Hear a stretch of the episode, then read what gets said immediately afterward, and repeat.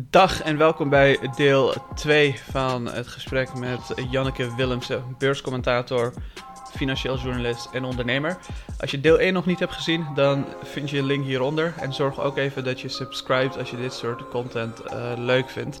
Want vandaag gaan we het hebben over Shell. We gaan het hebben over de crisis, maar niet alleen deze crisis, want Janneke heeft meerdere crisissen meegemaakt. En daarnaast gaan we het hebben over beginnersfouten die ze heeft gemaakt en uh, of het nu verstandig is om te beleggen of misschien nog even wachten. Dus daar gaan we het over hebben. Um, eerst de intro.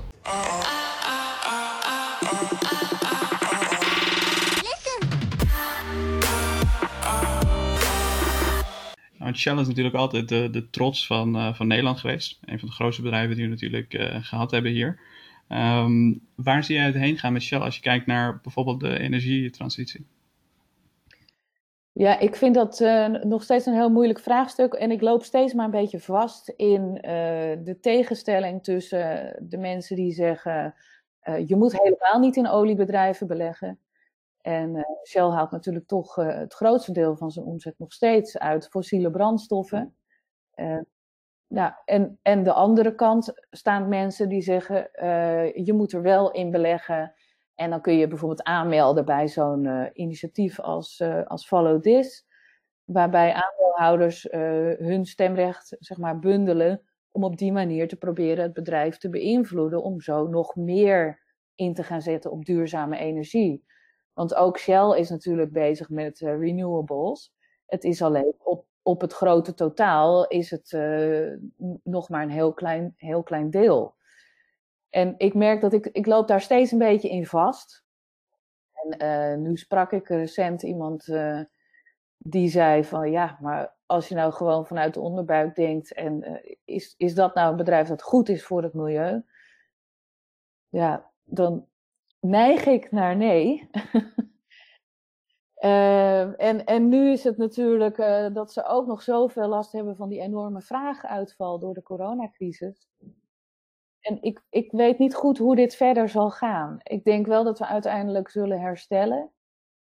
Uh, maar op welke termijn dat is, dat weet ik eigenlijk niet goed. Ja, en als je tien jaar vooruit kijkt, zie je een bedrijf, uh, zijn er bedrijven waarvan je zegt, die zouden misschien het, uh, het tros van Nederland weer kunnen zijn. de grootste bedrijven in Nederland. Nou, ik denk dat dat op dit moment al gaande is en eigenlijk al een paar jaar. En dat is dan toch bijvoorbeeld een bedrijf als Galapagos, um, zo'n biotechbedrijf, wat jarenlang aan uh, een, een, medicijn tegen reuma heeft gewerkt. En uh, waarvan nu vorig jaar allemaal fantastisch nieuws dat het ook op de markt gaat komen. Um, ik denk dat dat soort bedrijven, daar kunnen we als Nederland natuurlijk onbekend gaan staan. En een ander bedrijf, waar we eigenlijk al onbekend staan, is ASML. En die hebben ook zo'n enorme moot, zo'n enorme concurrentievoorsprong op andere partijen. Als er, als er nu een bedrijf zou moeten komen dat net zulke goede en geavanceerde uh, chipmachines bouwt als ASML, nou, dan hebben ze echt nog uh, zoveel in te halen dat ik denk dat zij uh, niet snel ingehaald zullen worden. En daarmee hebben ze een enorme dominante positie op die markt. En dat zie je ook iedere keer. Hè? Ook, ook ASML doet het eigenlijk heel goed. Ja, dus je ziet ASM, ASML en Galapagos die dat stokje overnemen op, op termijn. Ja. ja, dat zou best kunnen, ja.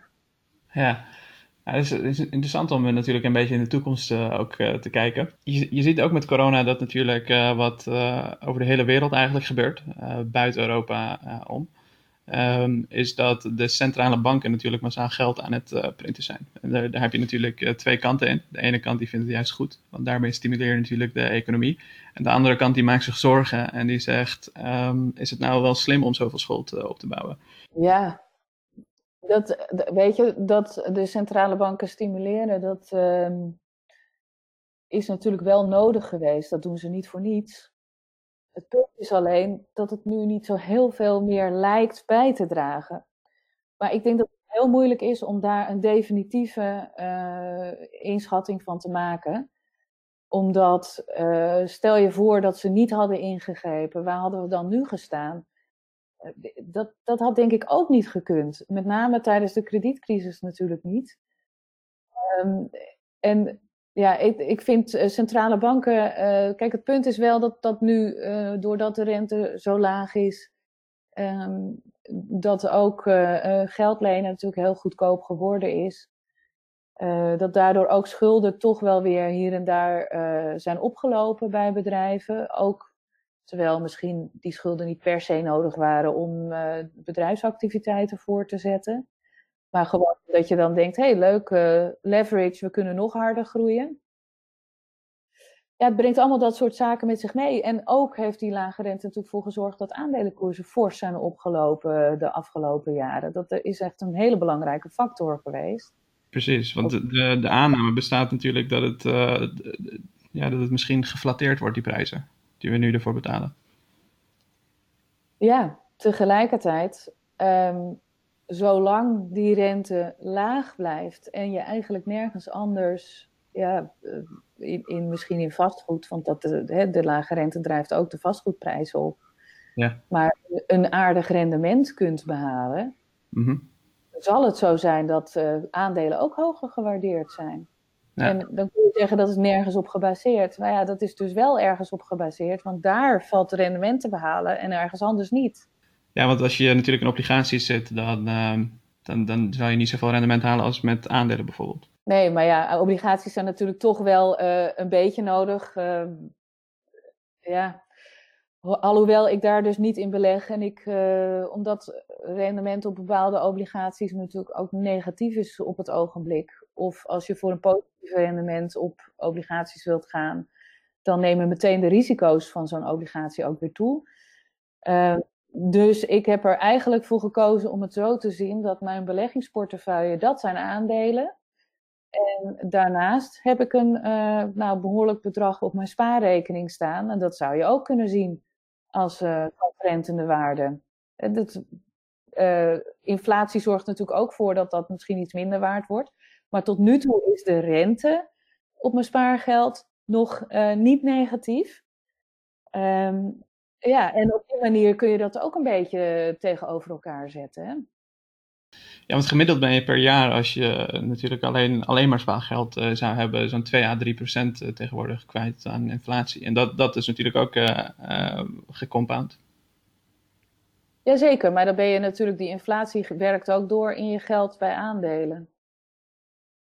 Dus ja, als je op aandelen een rendement van, zou ik maar zeggen, 8% haalt, uh, dan zou je daar ook zo'n 2 tot 3 procent inflatie van af kunnen trekken.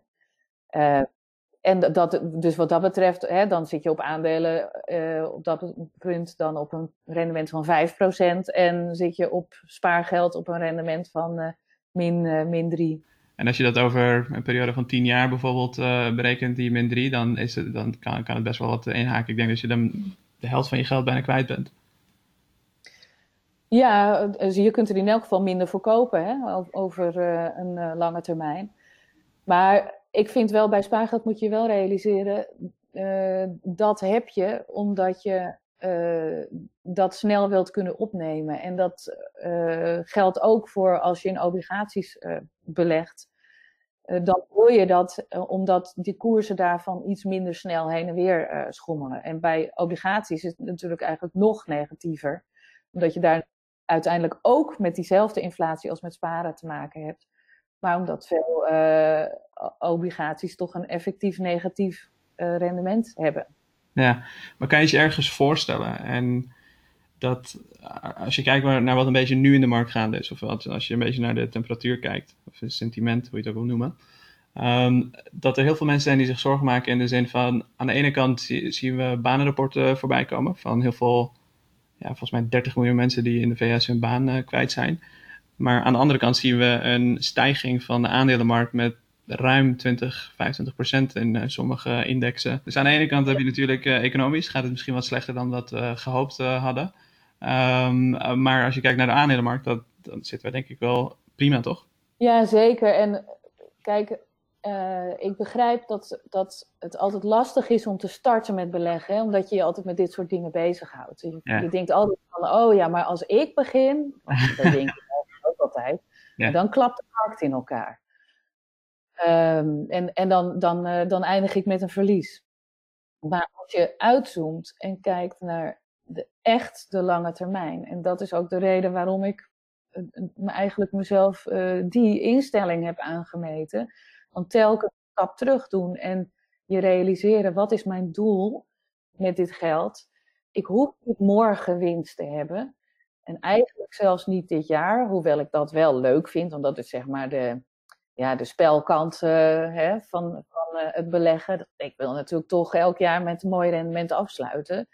Maar als ik nou daar serieus over nadenk, is dat echt nodig? Nee, dat is niet echt nodig, want dit geld moet op lange termijn gaan groeien. En op lange termijn zie je dat aandelenmarkten altijd uh, toch stijgen ook al zijn de, hè, en, en nu zullen er inderdaad, dan, als de vooruitzichten voor de economie verslechteren, dan zie je de aandelenkoersen dalen. Mm -hmm. Maar uiteindelijk komt het dit wel weer goed. Mm -hmm. Ja, want als we naar de afgelopen 100 jaar kijken, zijn er wel ergere dingen die we hebben meegemaakt, denk ik toch? Joh, we hebben van alles meegemaakt. En uh, tijdens 9-11 hebben we bijvoorbeeld ook nog gedacht dat de wereld verging. Um, en dat bleek een hele korte dip te zijn.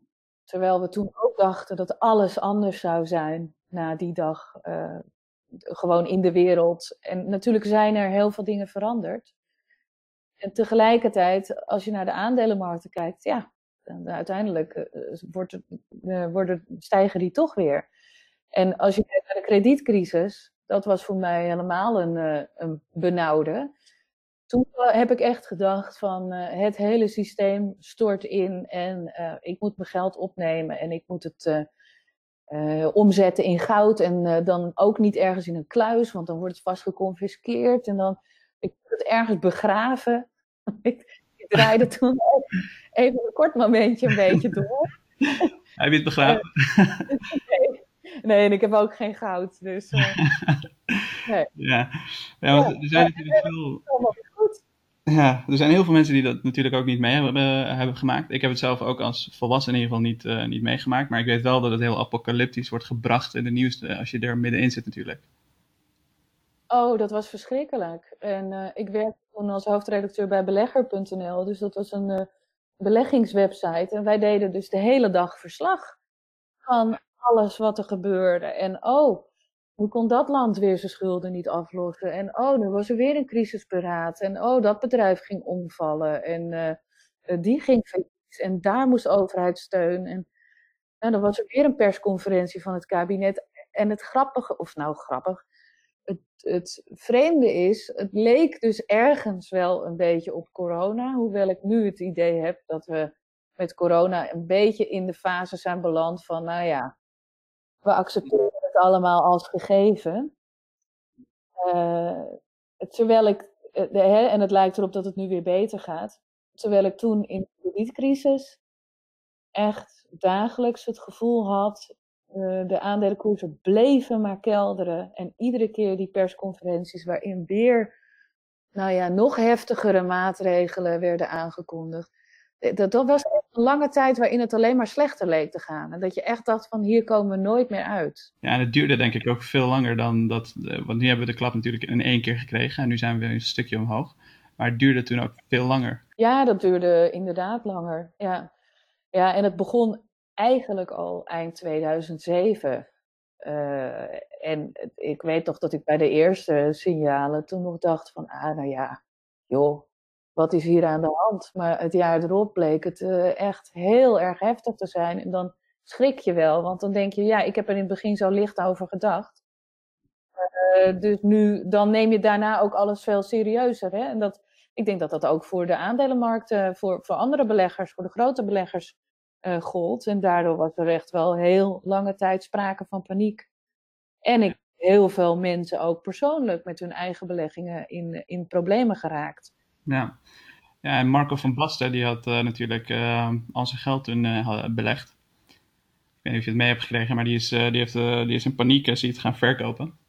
En is ja. meer dan de helft van zijn portefeuille, of in ieder geval van zijn geld, kwijtgeraakt.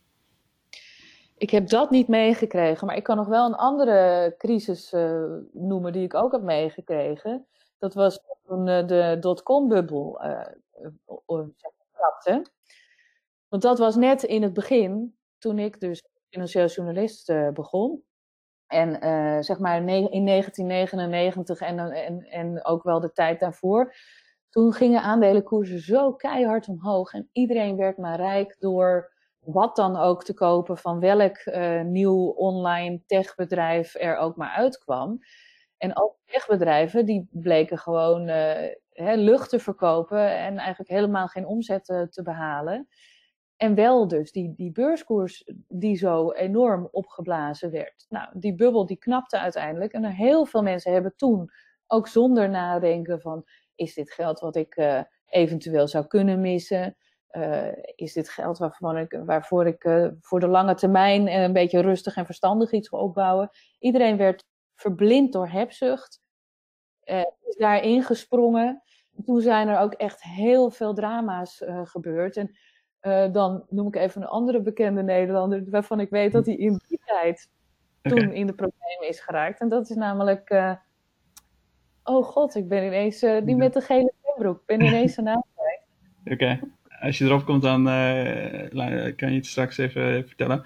Um, maar terwijl we in gesprek zijn, kreeg ik net even een berichtje doorgestuurd van, um, uh, van iemand in de community, Lieke heet ze.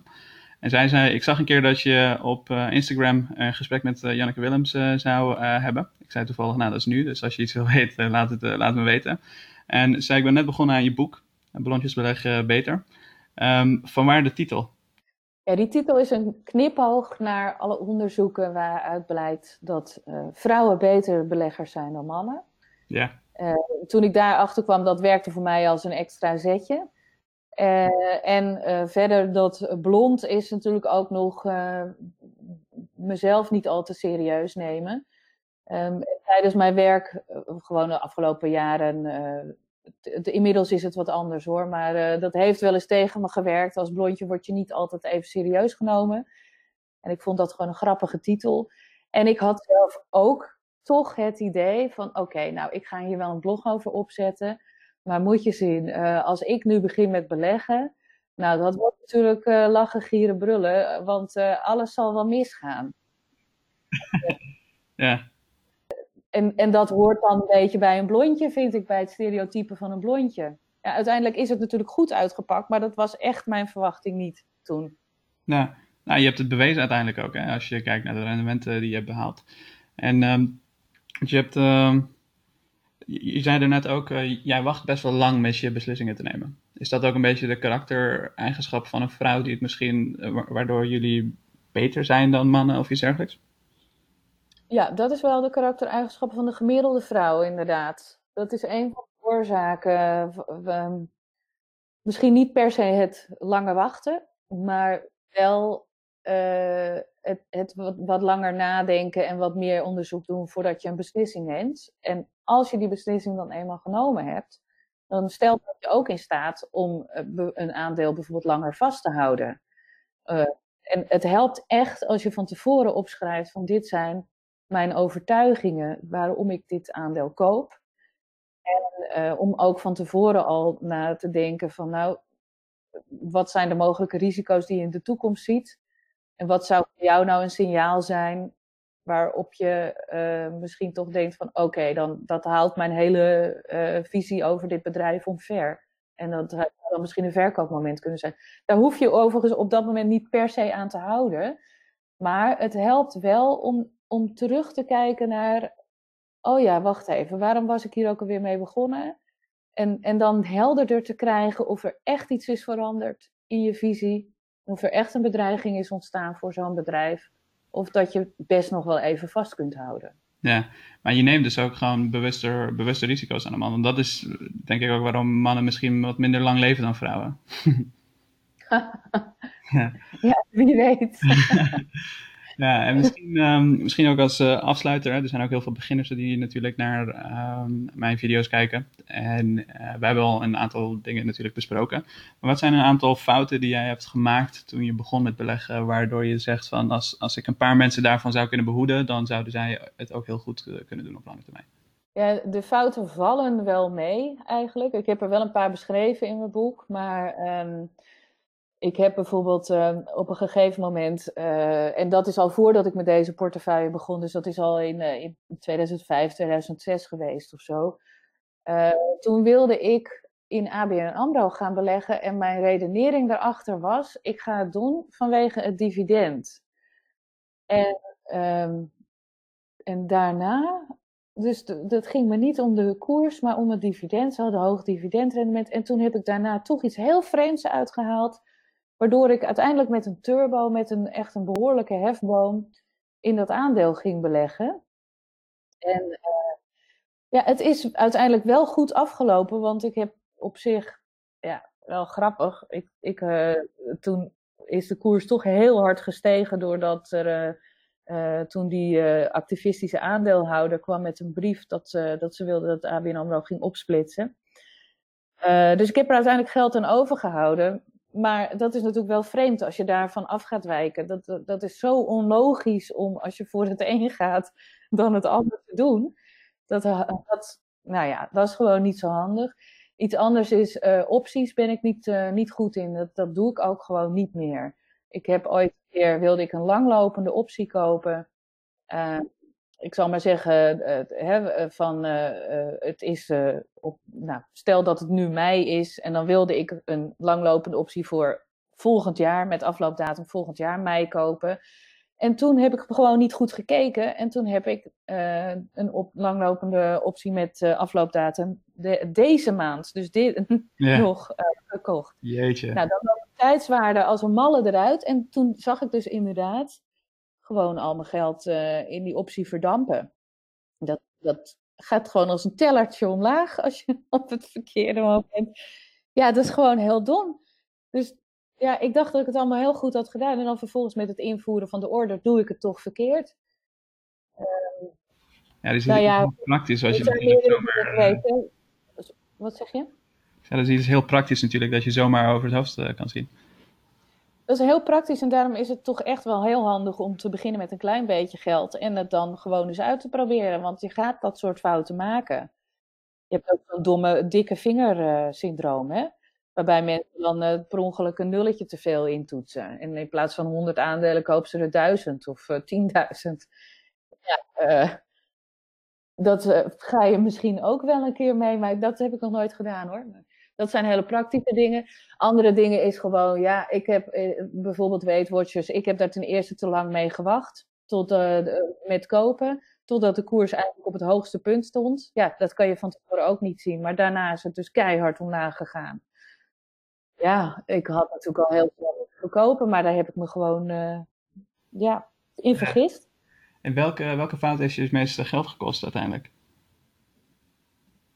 Ja, toch, die, toch weetwoordjes hoor. Ja? Dat heeft mij nu wel het meeste geld gekost, ja. Je zou zeggen met, met corona-opkomst dat weetwatchers, als we even gaan speculeren, um, dat weetwatchers misschien toch weer een, een mooi aandeel wordt. Want we zitten natuurlijk allemaal met de coronakilo's nu. Ja, ja. Ja, weet je, kijk, ik, uh, toen ik het kocht, toen hadden ze net aangekondigd dat ze ook een, uh, hun hele programma gingen rebranden en ook meer op uh, ja, wellness en mediteren en goed in je vel zitten en zo. en toen dacht ik, oh nou, leuk, leuk. Ja, ik had er wel vertrouwen in. En nu denk ik echt van, oh mijn god. Maar goed, ze hebben misschien daardoor ook wel heel veel last gekregen van andere apps die zich met wellness en meditatie uh, en, en, bewegen uh, bezighouden. Um, en iets anders is, uh, Weight Watchers is, iets waar je punten moet tellen.